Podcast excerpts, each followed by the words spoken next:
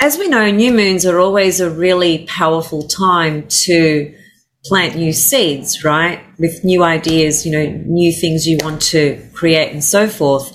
It doesn't necessarily mean though that you will create what you're trying to create just through the new moon. The, the way it usually happens is that there are other things going on relative to your birth chart, you know, other transits, progressions, primary directions, whatever it may be, that are actually hitting something off in your chart. And the new moon cycle and then the full moon, which comes about in two weeks' time, is is just a, a timer right? It's like the moon is like a timer. It activates what's going on at a more, uh, at a deeper level and at a, a level that is usually much longer than just one month, right?